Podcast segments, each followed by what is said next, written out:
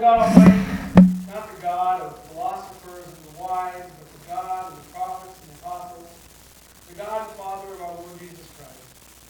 May we know you as you truly are.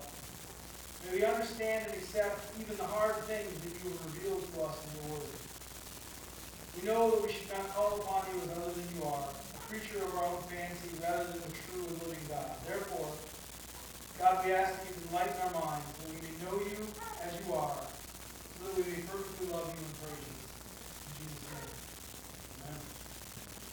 So in 2014, the Pew Charitable Trust, if you've ever heard of them, they did a survey. They surveyed Americans, a whole bunch of them, thousands. And when they surveyed them, 72% of the people that answered the survey believed in heaven. Cool.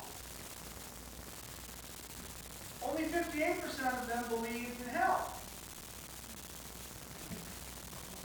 So, for the people who believe in heaven and not in hell, I wonder, what do they think happens to bad people? Maybe they don't think anyone's bad. The study didn't ask. No. I'm going to tell you that sermons on the subject of hell are rare these days. In fact, I can tell you, having looked back at 22 years of me preaching to you, and Doug was only developed a few takes from that. This is only the second time I've preached on this subject in 22 years. And I normally preach 49 to 50 Sundays a year. Christians avoid talking about it because they fear offending people. I mean, you know, I'm not exactly filled with joy talking about the subject. Oh man, I just can't wait to talk about hell. No.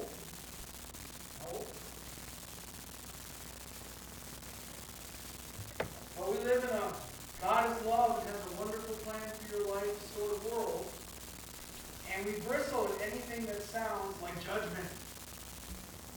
Of course, we know in modern America there's only two real sins: seeming intolerant and seeming judgmental. Those are the two things that cannot stand. By way of review, remember that we first learned a couple of sermons ago that the Bible does not say you're going to spend eternity in heaven. The present heaven, the place where right now God currently resides, is a temporal respite for our immaterial part on the way to something better. Someday, we will be resurrected to a new physical body when Jesus returns. A new physical body that is fit to live in a new heavens and a new earth with the temple of God, the glorious New Jerusalem. There, we will experience the presence of God fully. There, we will be where God has created us to live eternally in His presence. And we'll be there someday. See? That's what we want to talk about. Remember that as it was meant to be in the beginning, it will be in eternity. Now at the cross, we know Jesus died in our place for our sin. He died to pay the penalty for God's wrath that we've earned for sin, because we know the wages of sin are death. And He rose from the dead. And when He rose from the dead, He rose physically, conquering death.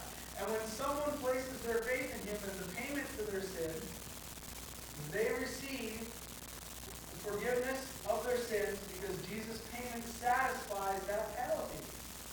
And those who put their faith and trust in Christ receive someday resurrection to eternal life in a physical eternity in new heaven and new earth. Physical. Just as Jesus, when He rose, was physical. He could be touched, He could eat. They could feel the spots of His hands, His feet where He was nailed. But we have to understand the Bible says that not everyone can look forward to that sort of eternity. Look at what the book of Revelation says. In the midst of the section at the end of the book of Revelation, where we're heading into the new heavens and the new earth, it tells us this: "And I saw a great white throne, and Him who was seated on it. And from His presence earth and sky fled away, and no place was found for them. And I saw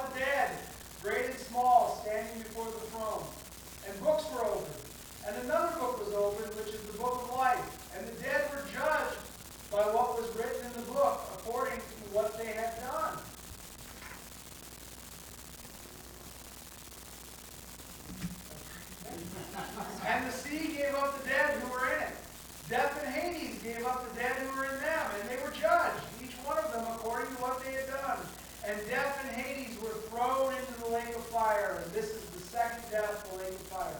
And if anyone's name was not found written in the book of life, he was thrown into the lake of fire.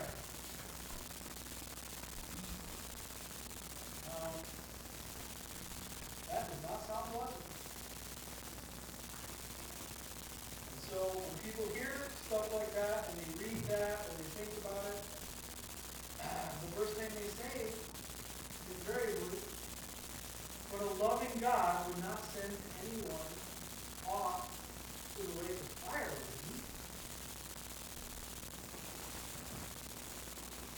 The problem with this question is that it starts in the wrong place. Where we start with God matters. And we have to start with God where God starts himself. And when God defines himself, where does God start? Holiness. God defines himself as holy. The root of various words for holy in the Bible all have to do with the idea of separation from anything evil or sinful or unclean. And that separation is transcendent from anything that's impure or tainted or somehow imperfect. And so God exists separate and exalted above all creation in his transcendent majesty. He's separate from all evil in the pure uprightness of his nature. His holiness means he's absolutely perfect in every way possible. If there's any way possible to be perfect, God is perfect in that way. And the scriptures regularly refer to God's holiness and that his holiness is uniquely his. I'm just going to give you a tiny sampling of the verses that talk about this. Exodus chapter 15, verse 11. Who is like you, O Lord, among the gods? Who is like you, majestic in holiness, awesome in glorious deeds, doing wonders? It's a rhetorical question, right? Who is like you? The obvious answer is nobody. Psalm 77:13, your way, O God, is holy. What God is great like our God? Answer again, none. Isaiah 6:3, holy, holy, holy is the Lord of hosts. The whole earth is full of glory. Isaiah sees God. He heaven's open. He sees God on his throne. And the angels going around the throne are crying out, holy, holy, holy is the Lord of hosts. The whole earth is full of glory. Holy, holy, holy. When you see in Hebrew something repeated 3 times, that's the Hebrew superlative. They don't have like a good, better, best. They have repeat it once, repeat it twice, repeat it 3 times. And 3 times, it's the best. The only thing at the top is the superlative. The only thing in the Old Testament God has ever called in the superlative is holy, holy, holy. There's nowhere where it says blah, blah, blah. Not even like that. Only holy, holy, holy. 1 Peter 1:15, but as he called you, as he who called you is holy, you also be holy in all your conduct. Revelation 15:4, who will not fear, O Lord, and glorify your name, for you alone are holy. All nations will come and worship you for your righteous acts and holiness. And where we start with God becomes particularly critical when it comes to his love and his justice. Now, we just came through a series on 1 John. And even if you weren't here, and honestly, even if you had never darkened the doors of a church in America in your entire life, you have probably heard the verse about God is love. And for many people, their starting point for God is this idea of God is love. And you know what? God is love. That's okay. I mean, that he's love. It's in the Bible. We read it. We had a sermon on it. But those folks also believe that the starting point of defining God as love, not as holiness. And God is love, and especially shown in the person and work of Jesus. Because God so loved the world that he gave us Jesus. Whoever believes in him is after him, is after a life. Absolutely critical. But the trouble, the idea of love as the divine characteristic of you aren't careful, it will bulldoze over justice and judgment. His love is the primary way God relates to humanity. So the argument goes, how is he possibly going to judge people? And worse than that, send him to eternal separation from himself, like we just read in the book of Revelation. That doesn't sound very funny. Love is primary, and the logical conclusion people come to is that they can do anything they want because the love of God will not judge anyone. You might disagree with them, but sort of like a kid, right? I mean, a kid can do a lot of really dumb things, and you still love them. And you know what? I did dumb things. Some of my parents know about it. Some maybe they didn't. Maybe they did. All kids do dumb things.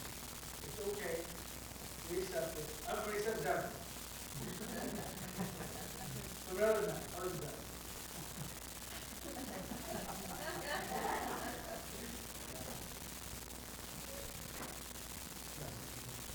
I only got you here for like a month messages. So you're going to have to get one. But I don't mean, my kids have done dumb things, but that's about love. But here's the thing, we see love through the filter of holiness. All the other things in the Bible make so much more sense. God's holiness demands that sin be penalized. But his love makes a way to escape that penalty through Jesus. And thus, as the Reformers talked about, God can be both just and justifier.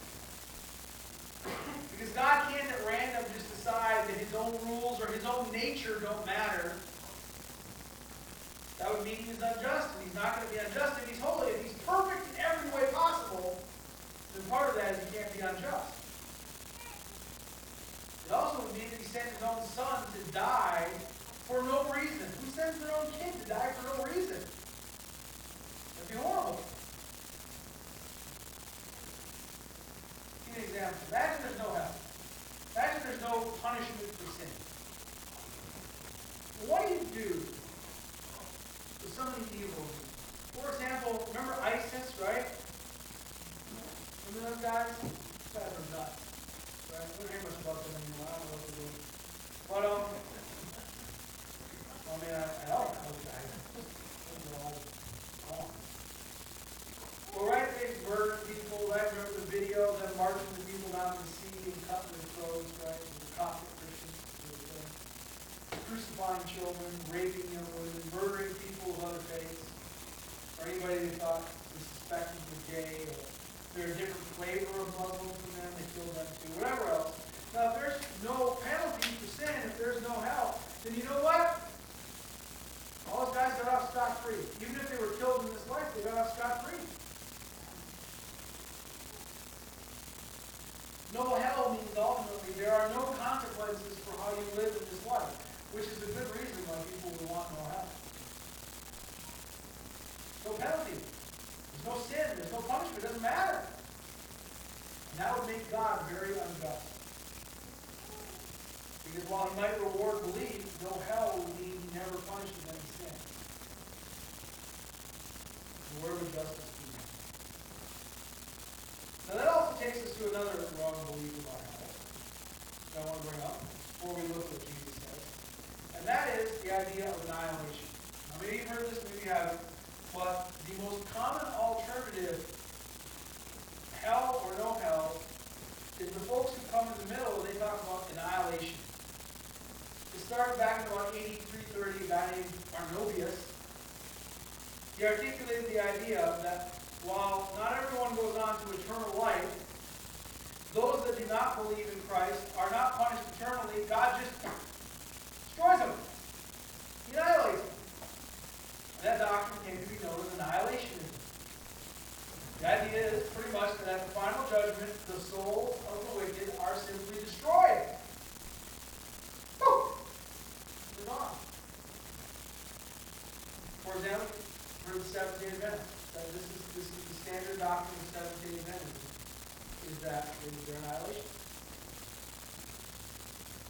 Now, we before we look at Jesus' words that run contrary to this, I'm going to argue that once again, just as if there's no hell, this is no punishment.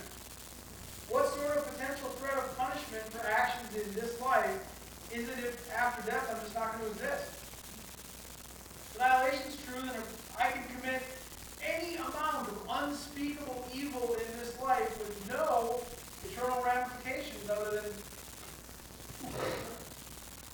that is here. Sort of like an old, like cartoons. I mean, Pol Pot could murder a few million Cambodians, but who cares? No eternal justice, it doesn't matter. He can kill whoever he wants, he's just going to disappear when he dies. And if that were true, that would also make God unjust and unholy, because those sorts of crimes would have no real punishment, because the denial of something a person never had in the first place, eternal life, is not a punishment at all.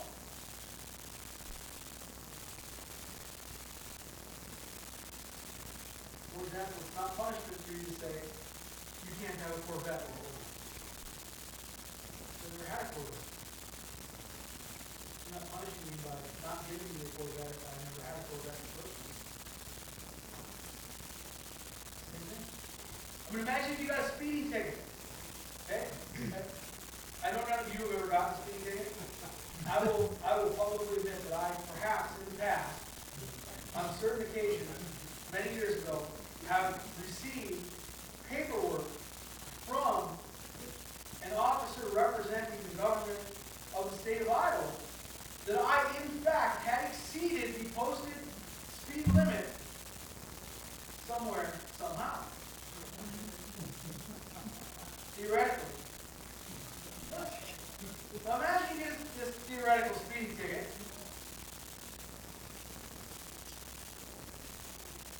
But there's no consequences to you in this meeting. He gives you a piece of paper, right? And you take it on it. So nobody does anything. It's just a piece of paper. So if you don't do anything with it, they don't suspend your license. There's a fine listed, but if you don't pay it, they don't come track you down. They don't issue a bench warrant for your arrest, for example. And that's what happens, I guess. You go, that I never did. I've always paid my ticket. If you don't pay one eventually, right, they're going to put out an actual one to your arrest. Right? What does that mean?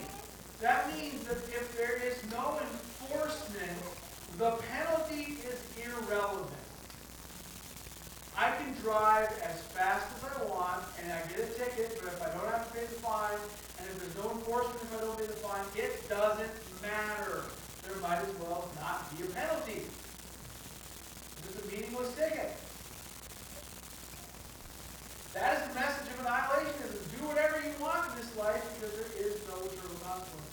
God will not hold you accountable other than you just don't get to go on to some eternal life. But Jesus has something very different to say, and that is the crux, I think.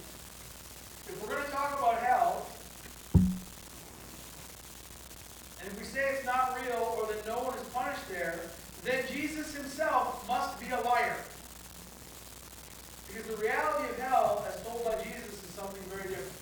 We're going to start in Matthew 25, where he's describing the final judgment. Which is, I think he's describing here, the same judgment in Revelation chapter 20 that we read earlier. Matthew 25, starting verse 41. He will say to those on his left, "Depart from me, you cursed, into the eternal fire prepared for the devil and his angels." That lake of fire that Revelation 20 was talking about. For I was hungry, you gave me no food. I was thirsty, you gave me no drink. I was a stranger, you did not welcome me. Naked, and you did not clothe me. Sick and in prison, and you did not visit me. And they'll answer, Lord, when did we see you hungry or thirsty or a stranger or naked or sick or in prison, and did not minister to you? And he will answer them, Truly I say to you, as you did not do it to one of the least of these, you did not do it to me. And these will go away into eternal punishment, but the righteous into eternal life. Did you notice how eternal punishment and eternal life are contrasted there? Same word, eternal. Okay. Let's bounce back to Matthew 13. Jesus' own words again. Just as the weeds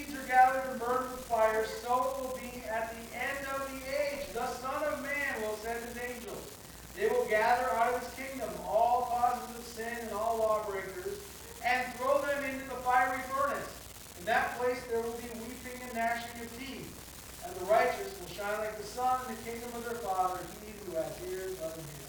How about Mark 9? Starting at verse 42. Whoever causes one of these little ones who believe in me to sin, it would be better for him if a great millstone were hung around his neck and he was thrown into the sea. That's nice. And if your hand causes you to sin, cut it off. It's better for you to end your life crippled than with two hands go to hell, the unquenchable fire.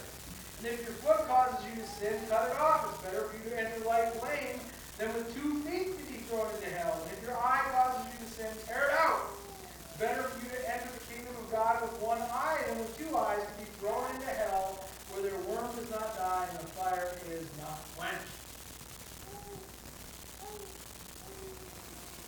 Those are not happy scenarios.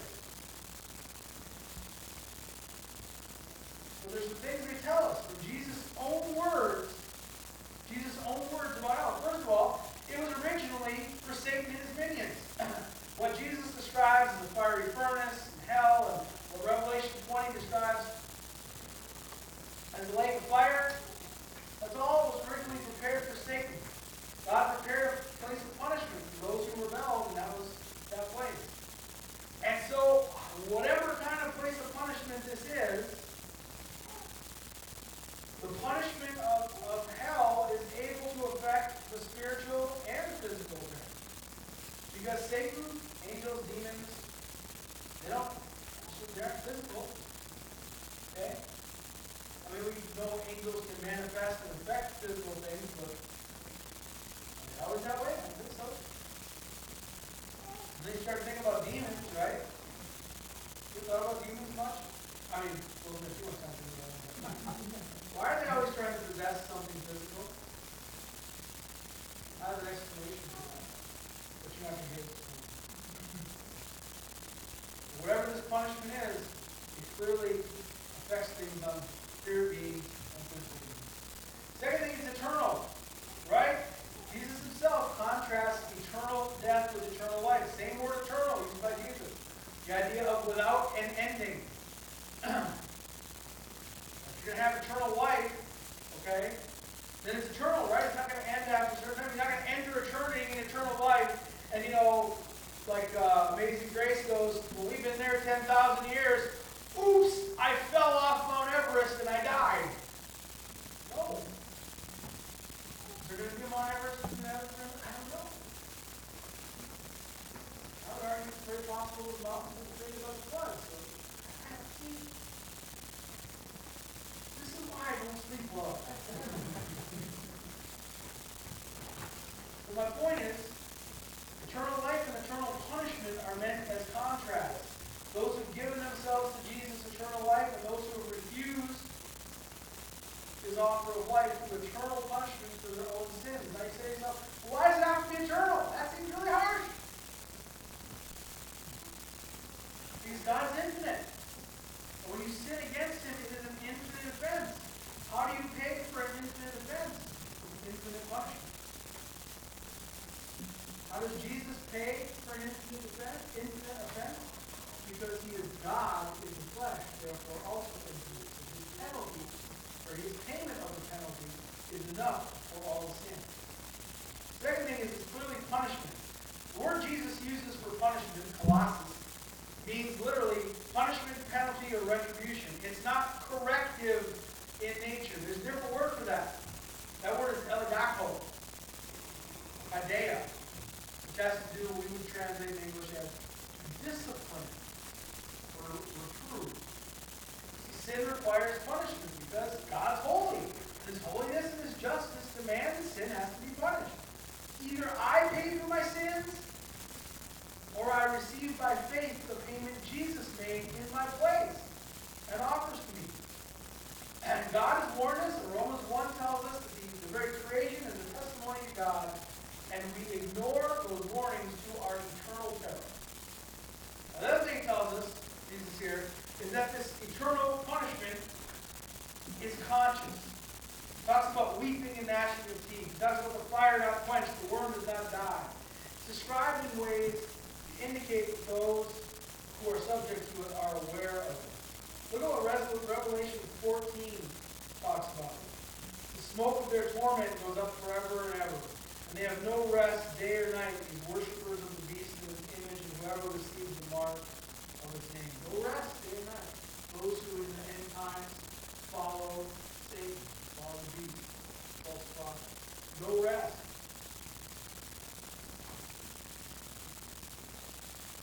Stillness is not a pleasant topic to talk about, because there's no good news in it, other than no one has to go there. Eternal, conscious punishment of the worst kind, and even if you look at all those things Jesus says in Revelation, you think, oh, it's not metaphorical, right? Metaphors are meant to teach something about reality.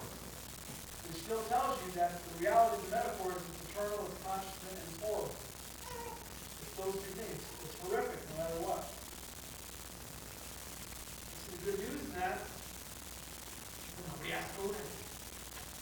That's what Jesus did. And those warnings Jesus gives us, I think, are meant for two things. First, they're meant to warn anyone who would reject his offer of salvation. That is, he says, fear the one who can cast both body and soul into hell. You might fear the things in the world. You might be afraid of what might be, people might think, but there should be some legitimate fear of the fact that God will decide your eternal destiny. But for those who embrace the Lord of eternal life, they're also a warning for us, because they warn us about what I call the crime of the century. Because it's bad enough that some people will reject Christ, but it's also terrible when those who know him and have experienced his grace and his forgiveness, like we have, and do, are silent about his love and his grace and his mercy. Peter tells us that God is patient. He doesn't want anybody to perish, but to come to repentance. But the thing is, Paul tells us in Romans 10:14, how will they call on him whom they have not believed, and how are they to believe in him of whom they've never heard? How are they to hear without somebody telling them?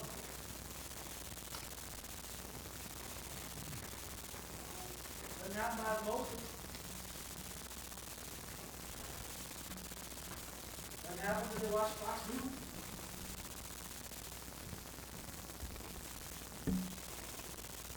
How are they to hear without somebody telling them? See, nobody has to go down. Who's going to tell them about the love of the Savior who died and rose again for them so they could have eternal life instead of eternal punishment? I say it, but